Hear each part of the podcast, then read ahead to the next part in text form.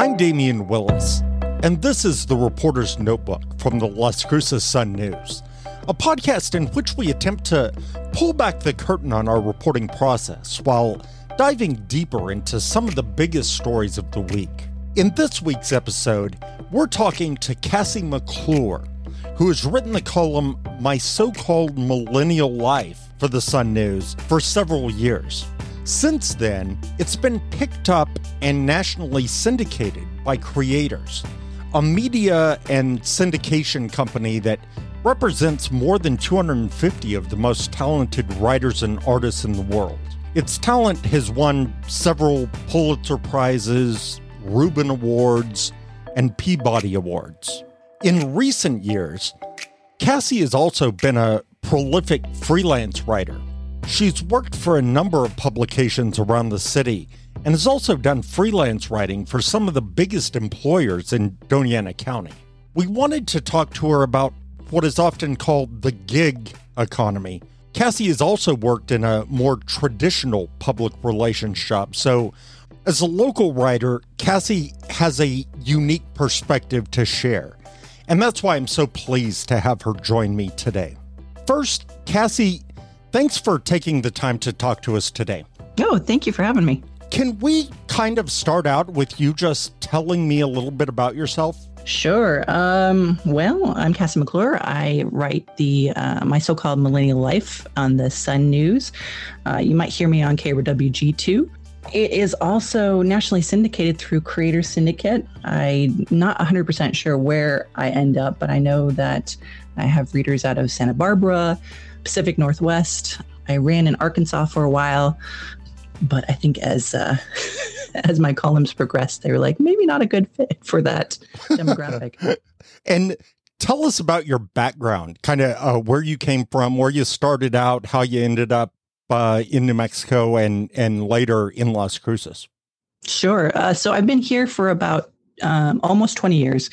I came here after I spent a year at New Mexico Tech because my dad retired in Clovis, New Mexico. And we had been going between um, Utah and Germany.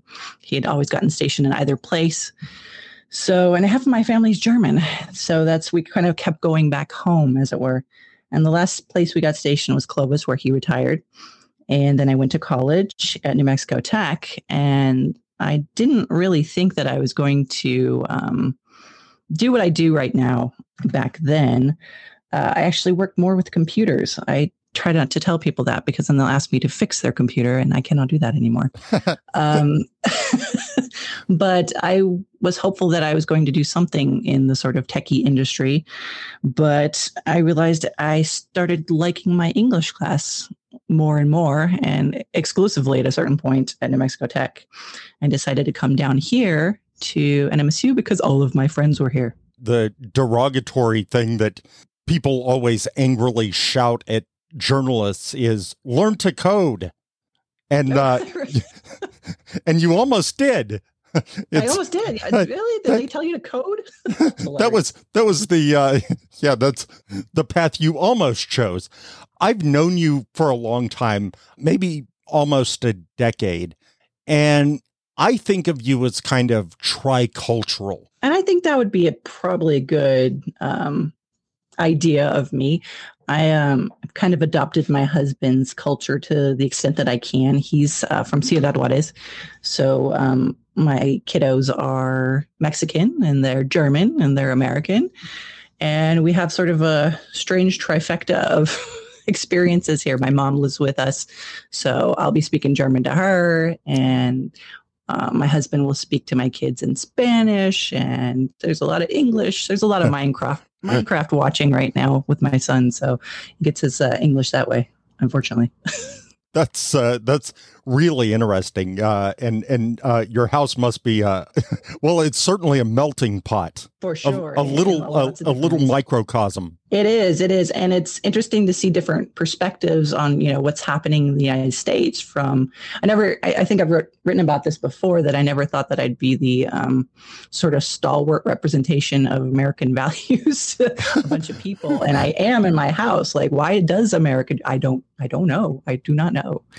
So he come, you know, my husband comes at it with a Mexican perspective, and my mom still watches news from Germany, and you know, especially when Ukraine happened, she was watching all the news programs from there, and sort of they have different takes on it, which you know we talk about then too. And what is that experience like? Um, probably uh, not terribly different than I would think that there is sort of cross cultural experiences in this area. So I think a lot of people have family on other sides of the border and grapple with the idea that at home they speak one language and then they go out and they have to speak another language. So I don't think it's necessarily unusual for this area. I'm, i might be adding one extra language, but uh, that sort of you know viewpoint from that's what makes this area interesting is that sort of different viewpoint that we kind of have a melting pot here in probably one of the best ways. And uh, one of your recent columns, you kind of lament the fact that you don't speak more Spanish. Uh, you right. you recently took a trip down to see uh, your husband's family in Mexico, right? That's right. Yeah, we try to go every couple of months. Um, they're usually having some sort of quinceañera, or they're going to have you know a wedding or a baby shower or you know somebody's birthday, and we'll try to make it down there um, just to give my children their sense of I don't know an attachment to his country. But you know, I, I lament it only for the fact that after you know 10, 11 years and various attempts of taking it in middle school, high school, and college that my Spanish is still muy mal. and and that kind of isolates you uh, to some degree at at family get-togethers, right? You know what? They actually there's a lot of um, sort of um, reaching out from their end that I really appreciate a lot of times too. Um, I think I mentioned in the column too that there's always one uncle that will kind of come up behind me and you know very slowly talk to me you know at the beginning, it was a lot of that. He'd hand me a tecate and be like, "All right, now three tecates in, your Spanish will be better," and it was. So uh, that that does tend to happen. Um, uh, and how's your German? Uh, eigentlich ganz gut. I, I'm I'm pretty pretty natural in German. My mom and I speak during the day, and um, so it, it, I'll still listen to some podcasts in German, so things like that. I'm trying to curate my TikTok algorithm to believe that I speak German, but um, it actually thinks I speak more Spanish. when did you discover a passion for writing? Um, that's a good question because I didn't ever see myself as a writer. I think one of my early experiences was really kind of detesting it. I remember in fourth grade, I had a Mr. Vasquez who would put a prompt on the whiteboard, and it was every day 200 words.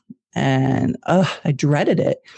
And because it was sort of that free writing, which now I do, I do for a lot of my life. Um, and he'd have prompts like, if an alien landed, what would you tell them? And I'd tell them that I have a stupid prompt that I have to write in my English class. So I wouldn't say that I was necessarily gunning for this lifestyle. The lifestyle picked me, Damien. you didn't you didn't choose the game. The the game chose you. That's right. But you know, like I said, that the I realized that I didn't want to go into working with computers or going into the tech industry.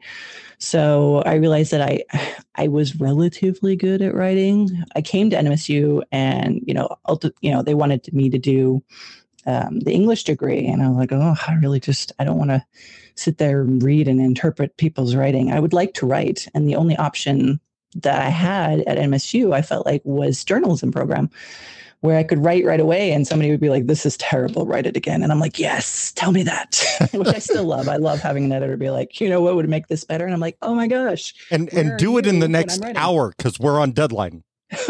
yeah, this is true. Yeah. And deadline's also one of those, you know, I, I go to writers groups and they're sitting there curating their, um, their short story and have been working on it for six months to a year. And I'm like, oh, see, I got, I got something I got to punch out for lots of people to read in the next six hours. It's uh, it's a little different of a stressor. Absolutely. And you discovered the when did you discover that uh, writing was something that that you kind of enjoyed doing? Um, I would say that uh, I really got into blogging Um, I saw, heard somebody mention blogging the other day, and I was like, I got wistful because you don't hear about it as much anymore. You don't. But uh, back in the early aughts, blogging was kind of hip, and mommy blogging was like sort of a strange thing that I just jumped into. I read a lot of mommy blogs, and this is years before I even remotely wanted to write in sort of any way. So I would l- listen to these moms who had no other outlets write about their sort of daily lives and the lives of their children. And um, I started my own blog, as it were. so I, I would write just for fun and I would hand my my URL to my friends and they would comment and it was great fun. What was so, uh, what was it called? What was it called? Uh, what was my first one called? It was called Indecisive Peach. Oh, of course. I assume you graduated with a degree from uh, from NMSU in journalism. I have three degrees, strangely enough. Yeah, I have a journalism degree, I have a German degree, and I have a master's in rhetoric. Ah, um, professionally, how did how did you get started? How did I get started? Um, golly, I don't know. I mean, my career's been a little strange in terms of I worked for NMSU for a while and never really used my um, degree and so then I had my first kiddo and went to a Las Cruces Press Women event. And during that event, one of the editors for one of the local papers raised her hand and said, Hey, I'm looking for writers. I thought this would be a good place to go to. And at the time, I had known somebody who also, like, right away wandered over to this lady and was like, I can write. And I was like, if she can do it, I can definitely do it. I also did. And that's kind of how I started picking up freelance assignments that I would write at night when my kiddo was asleep. And I thought to myself, oh, I really enjoyed that. I mean, this is something way different than what I was doing at the time, which was working in a library. So, and at night I would write and I just picked up more and more stuff. And it was just a lot of like showing up and saying, I, I do this thing. I don't do it super well, but like I'm willing to do it. so, and a lot of people said, "Oh, we need that." we, yeah, yeah. Sometimes that's exactly what they're looking for. This is true. Tell us more about your weekly column, my so-called millennial life. So, um, it's always listed as a lifestyle column and, and most places that pick it up in syndication and even creators has it listed as lifestyle and which is fine I don't, I'm not super opinionated, even though I think that's kind of what got me into writing the column, because I think uh, the story I tell is that I wrote about salsa one time in a very opinionated manner because I was writing food reviews at the Sun News. and it didn't go well. so, and but I, you know, he, they were losing a columnist at the time, and they said, "Well, you know, do you, you're young. Do you want to write about young people?" And I said, "Well, thank you, first of all, but uh, yeah, sure." So I just kind of every week um, ramble, talk a little bit about my life. I I've been telling people that I don't particularly want to be talking about politics, but how can you not right now, right? Sure. Everything is infused with sort of tensions that you just can't remove from um, reminiscing about how the world goes in your sort of small bubble. Everything is kind of it, reaching into creeps that. in. Yeah. Yeah. So um, as much as I don't necessarily have opinions, I do. I mean, I, of course I, I do. I'm a person. And what I always like to tell people is that I don't think that I'm a journalist. I think people confuse that with like, I'm not going to have cold hard facts. This is my experience. Your experience may be different. Um, but I want to give you a perspective of what it is to be here in southern New Mexico. In my privileges, of course, that I'm white, I'm educated, I understand that. But what is it like to live here and to live now? So that's kind of what I try to bring across. I have gotten a lot of readers, and I always appreciate reader emails. They tell me, you know, I this makes me understand my kids more, and I think th- that's the most valuable when they say, "Well, I never looked at it from that perspective. I'm, you know, I am a boomer, and I, my kids are millennials, and I just never thought about their experiences from this angle." And I'm like, "Yes, so that's that's what I want. That's, that's, what I want you to understand. Yeah, that's that's really interesting. And I think that I was at the newspaper when you first got started, uh, how how many years ago was that? oh, Damien, I don't know. I have no idea. Um, I really don't know. Um, several. Gosh, several. It's been well, I've been doing this it was, for over ten years. It yeah, was so. uh, Sylvia Ulloa, right? Who uh, who first offered the column to you? No, it was Lucas. oh, it was Lucas. Yeah, yeah. And um, I don't know if he was how that worked. You're you're gonna have to ask him. So I, I don't remember. I'm sorry. Your column is usually quite personal.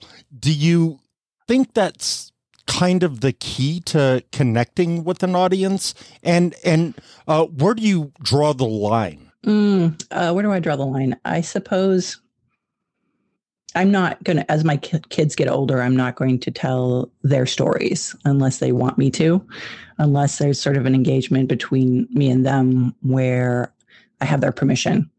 I think the line also is I can't tell my husband's stories, even if that's something that I have an experience in. I try not to, unless it affects me. Um, I guess I, I don't I don't necessarily want to be those one of those writers that um, if I don't like you, you're going to end up dead in my column someday. No, that's not like that's not what I'm driving at. Um, but somebody did recognize me at my kid's soccer practice and said, "Oh, I have read your stuff." And he says, "Am I going to wind up in your column?" I'm like, "Maybe." Maybe I don't know. It's a nice fine day. Maybe I'll write about it. And you know, we continue to have a conversation that actually has been percolating in a column, but it isn't ready yet. So it's where's the line? It's I don't know because where's the per, where's the public sphere and the per, personal sphere end? But I don't. I want others to have permission to tell their own stories as I'm telling mine. Your column started out at the Sun News, but as you've mentioned, it's since been nationally syndicated through creators. How did that happen? it's a New Year's resolution. Um, I those those work. Those work. I I, I had no it. idea. I all, all this time I've been living under the illusion that New Year's resolutions do. don't work. Oh, I, abs- I guess they absolutely do. No, um, I don't know how I. Basically, I thought, well, at a certain point with the Sun News, I, I started having a little bit more flexibility with well, I don't know if I, I should say this, but uh, y'all stop paying me. you, you, can cut that out later. Um, but at that point, I kind of became a free agent, right? So I thought to myself, how can I grow this? Should I grow this? I always have the vocal support of my husband to say, go more, go harder with it. And I'm like, oh, okay. So I looked around and saw what kind of um, syndicates there were and this one had the easiest one to submit to. Basically, take a couple of them that uh, you thought were really good, put them together with a cover letter, send it off. And I didn't really think much more beyond that, to be honest. I um, it said, okay, between six and eight weeks, we'll let you know. About four weeks later, I got a call from the syndicate itself which when I say the syndicate sounds really like it does. Scary, it's right?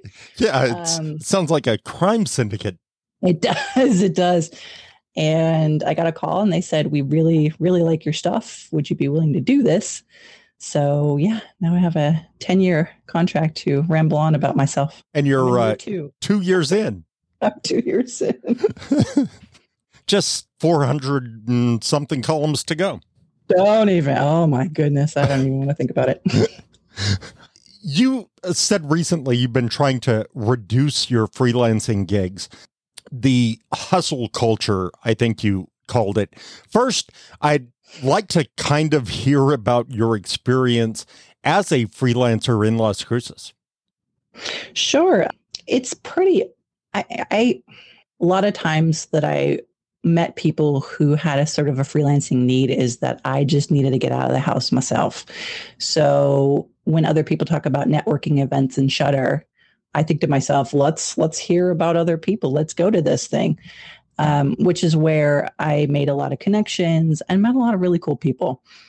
And, and you hear a lot of great stories at, you hear a lot of great stories and you you get a sense that there is a need for uh, telling those stories. And I think a lot of times businesses in particular don't know how to do that. And sure. if my rhetoric degree has taught me anything, is you have to think about your audience all the time, intensely. So um, that is what I tried to convey upon people is that you have to think about that audience and who you're writing to.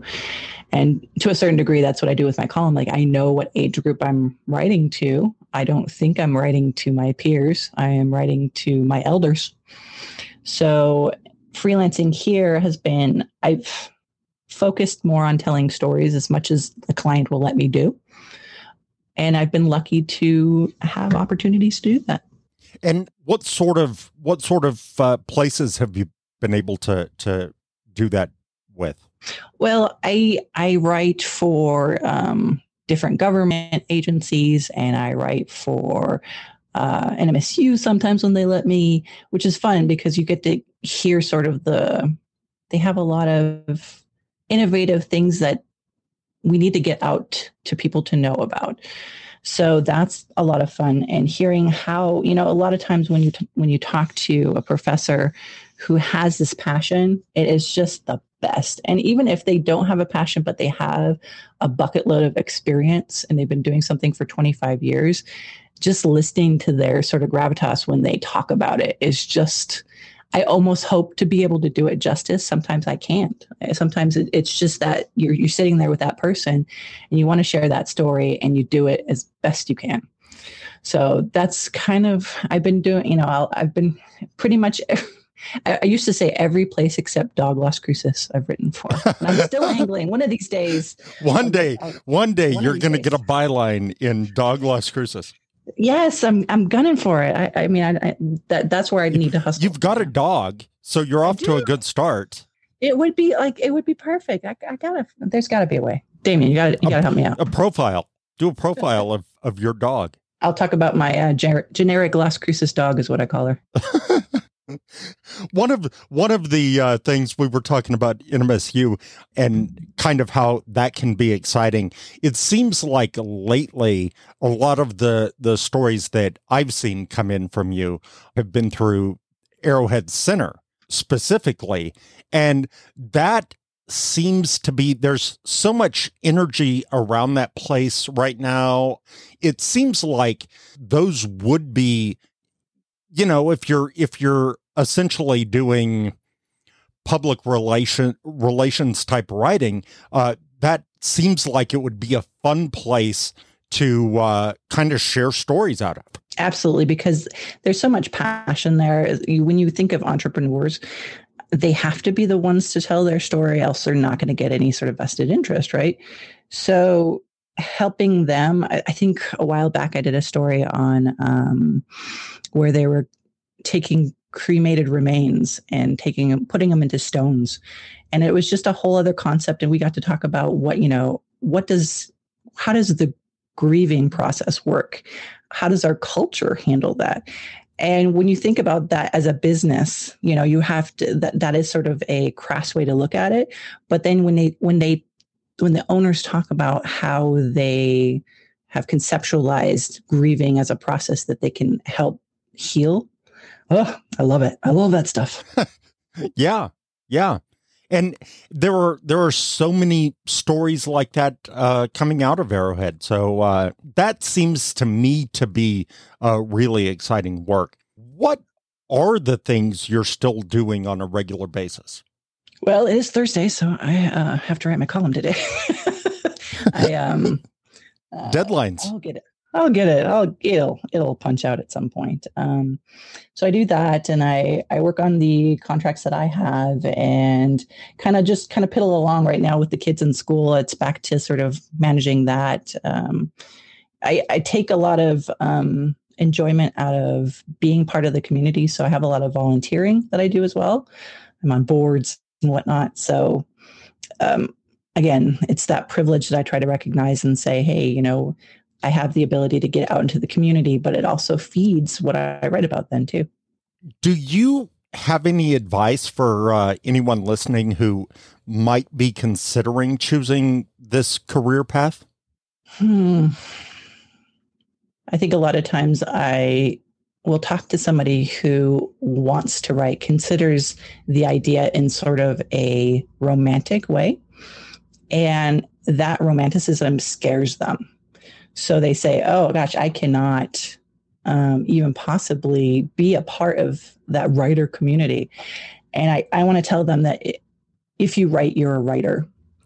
And I've and the the romanticism uh, uh, fades away real quickly. You know what? Every now and then it comes back. That's it, true. That's of, true. It, Fair. You know, you write a you know a paragraph or two, and you think, ah, you know, I might have to kill this darling, darling later, but I am, re- I really enjoyed writing that. Right? Yeah. So those moments of if you write, you're a writer, and it's only a matter of developing yourself professionally in the ways that are needed to do more of it. So I, I, I would say keep your day job for a bit would be my my uh, goal. But I, there's always a need for people to tell their story. So I think everybody gets that idea of well, it's already been written. Yeah, everybody has. We have written the same stories in thousands, millions of different ways already, but you haven't. So go out there and write that story in the way that you would write it. So I have no hesitation to tell everybody to get into the game, as it were, even if it, you know, as it did me, grabbed me by the scruff and pulled me in.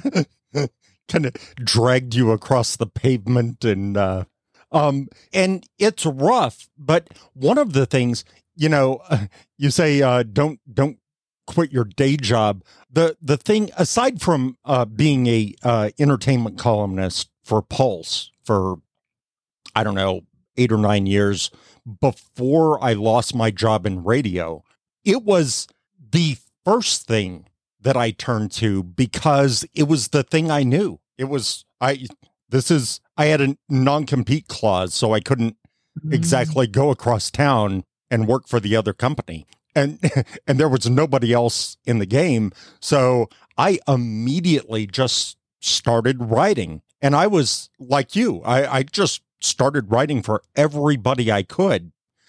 But I never made it into Dog Las Cruces.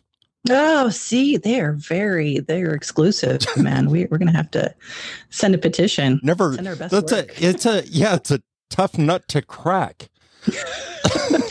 but okay, for you too. This is a question, and this is I ruminate on a lot. A lot. Why why did you stay here? Stay in Cruces. Stay in Cruces. Why did you stay in Cruces? Um, you know, I I came here in 2001 for radio. Actually, I I uh, I I shouldn't say this uh, with any pride, but I dropped out of college and decided to take a radio job to uh, kind of experience life in the real world and pay down some college loans and things like that. And 21 years later, I'm still here because this is where my network is. And mm-hmm. we were talking earlier about the importance of going out and networking. And especially as a writer, especially as a journalist, there is nothing uh, on your desk that is more important than your uh, Rolodex, uh, whether it's whether it's physical or or virtual. You know what I mean? Sure. And I think trying to break into another area is hard. And I, I, I want to say that we've had conversations before too, in terms of like, what is, what pond are we in, right? Do we want to be little fish in a large pond? or do we want to continue on our role here? And what is our ability to make change here? And I think your writing also does that and now that you have the ability to do that, as do I have the ability to, to ramble on about myself and the situations that are unique to Las Cruces for a larger audience, that is a privilege that we can't take lightly, right? Yeah, absolutely. And as far as the size of the pond goes, I think sometimes you just have to right size the pond you know? I mean for for me it's it's it's home you know the idea of moving a lot when i was younger doesn't appeal to me as as somebody who is trying to give my kids a stable sense of like you have a home. It is las cruces new mexico. People will not know about it when you go out into the world. Good luck. Yeah and you know if you you moved around a lot as a child you know, every time you move, you've got to make new friends, and that's not always easy. So, but it made networking easier. I mean, I have to say that those those skills of a Air Force kiddo, where you you find another person at the networking event that looks highly uncomfortable, and you go talk to them. right because so, somebody else is alone out there too just like you and i'm a, i am a um in extrovert seeming introvert. Like there's i don't necessarily want to be the center of attention at any sort of networking event but i definitely like to go onto the sides of the walls and say why are you here and why are you scared to be here? Yeah. I'm the same. I call myself an antisocial butterfly. I've seen that on your page before. Um, it seems like the entire time we've been talking about millennials and Gen Z in popular culture, we've also been hearing a lot about the gig economy. Do you think there's anything to that? Oh, I think um, there is definitely a discussion about seeing that loyalty to a place is not necessarily conducive to your career. I I'm I'm I'm of two ways about that. I really do like to be a part of a team to continue to do mm-hmm. something together for a longer extended period of time, right? Like that you can have some sort of effect that progress only happens over time, right? But I don't think that the value of staying in one place is good. And you know the institutions and systems don't really cater to your growth in that way either and I think a lot of times millennials and especially Gen Z are going to say, what growth opportunity do I have for my career and myself? And I don't know if that was so heavily investigated for the older generations who had the idea of, you know, I stay with this company for the, the next 30 years and they will take care of me. There is a situation there that they're that it will play out. One day, one day you're going to get a, a gold watch. Yeah, where, where I do not believe in a gold watch. yeah, I I think you're right, and I think that now it really does feel like a lot of places employees may not feel valued. Places may not value their employees the way that the employee's landlord values the monthly rent check. Sure. And but you know what? I think there's also a case to be made that employers have a hard time being able to show value to um, their employees as well. I think there's there's being a, there's a crunch on either end there too, and it's an examination of how do we make things more equitable for you know what the the manager that you have will not have the control if you're in a multi-billion corp you know dollar corporation that has uh, interests beyond yours you know? They don't and the idea of being a number do we want to be numbers in a system? And that I think that does seem that, especially after covid. Yeah i, I was just about to say that seems to have changed during the pandemic. You know you're seeing these multi-billion dollar corporations like target and verizon all of a sudden paying 15 20 22 bucks an hour for uh, for employees right. at uh, a starting and, wage. yeah and, and what what do we consider and you know when we have people who say like what what should be the basics? What should be enough? Um, how can you put a price on dignity? Should should four people be living together if you're working a full-time job? Should you be able to have health care if you work uh, 40 hours a week um, are we going to set the mandate that you have to work 60 hours a week to live anywhere or you know we're having the affordable housing crisis right now too I, sure. We're we're looking at how we can construct our societies in a way that gives people time to reflect, time to breathe, and enjoy life. And I, when we kind of get people who roll their eyes about the idea of, you know, we have to bootstrap it and continue to hustle, is that really what we want out of life forever? it just seems so dark and dire. It does. Um, I, early on, I had written a column because my my dad passed away when I was 23 and he was 49. And a lot of his dreams were predicated on the fact that he would have a retirement. And he never got to see that. So a lot of the things that I do, I think, you know, I got to enjoy my kids now. I have to enjoy my youth, my youth with my husband, right? Sometimes it's just a matter of sitting out in my backyard with my family. And that's what I want. If I wanted to go for a yacht, I, I'm sure I would have to make other choices. But why don't we talk about the fact for plenty of people, millions of people, that idea of sitting with your family and contributing meaningfully to a society is enough. Yeah. Uh, and and the yacht may never may never happen. You may never have a chance to enjoy it. Who needs a yacht? Who needs a yacht? Not me. That's who. How about a community yacht? Let's all get on a yacht.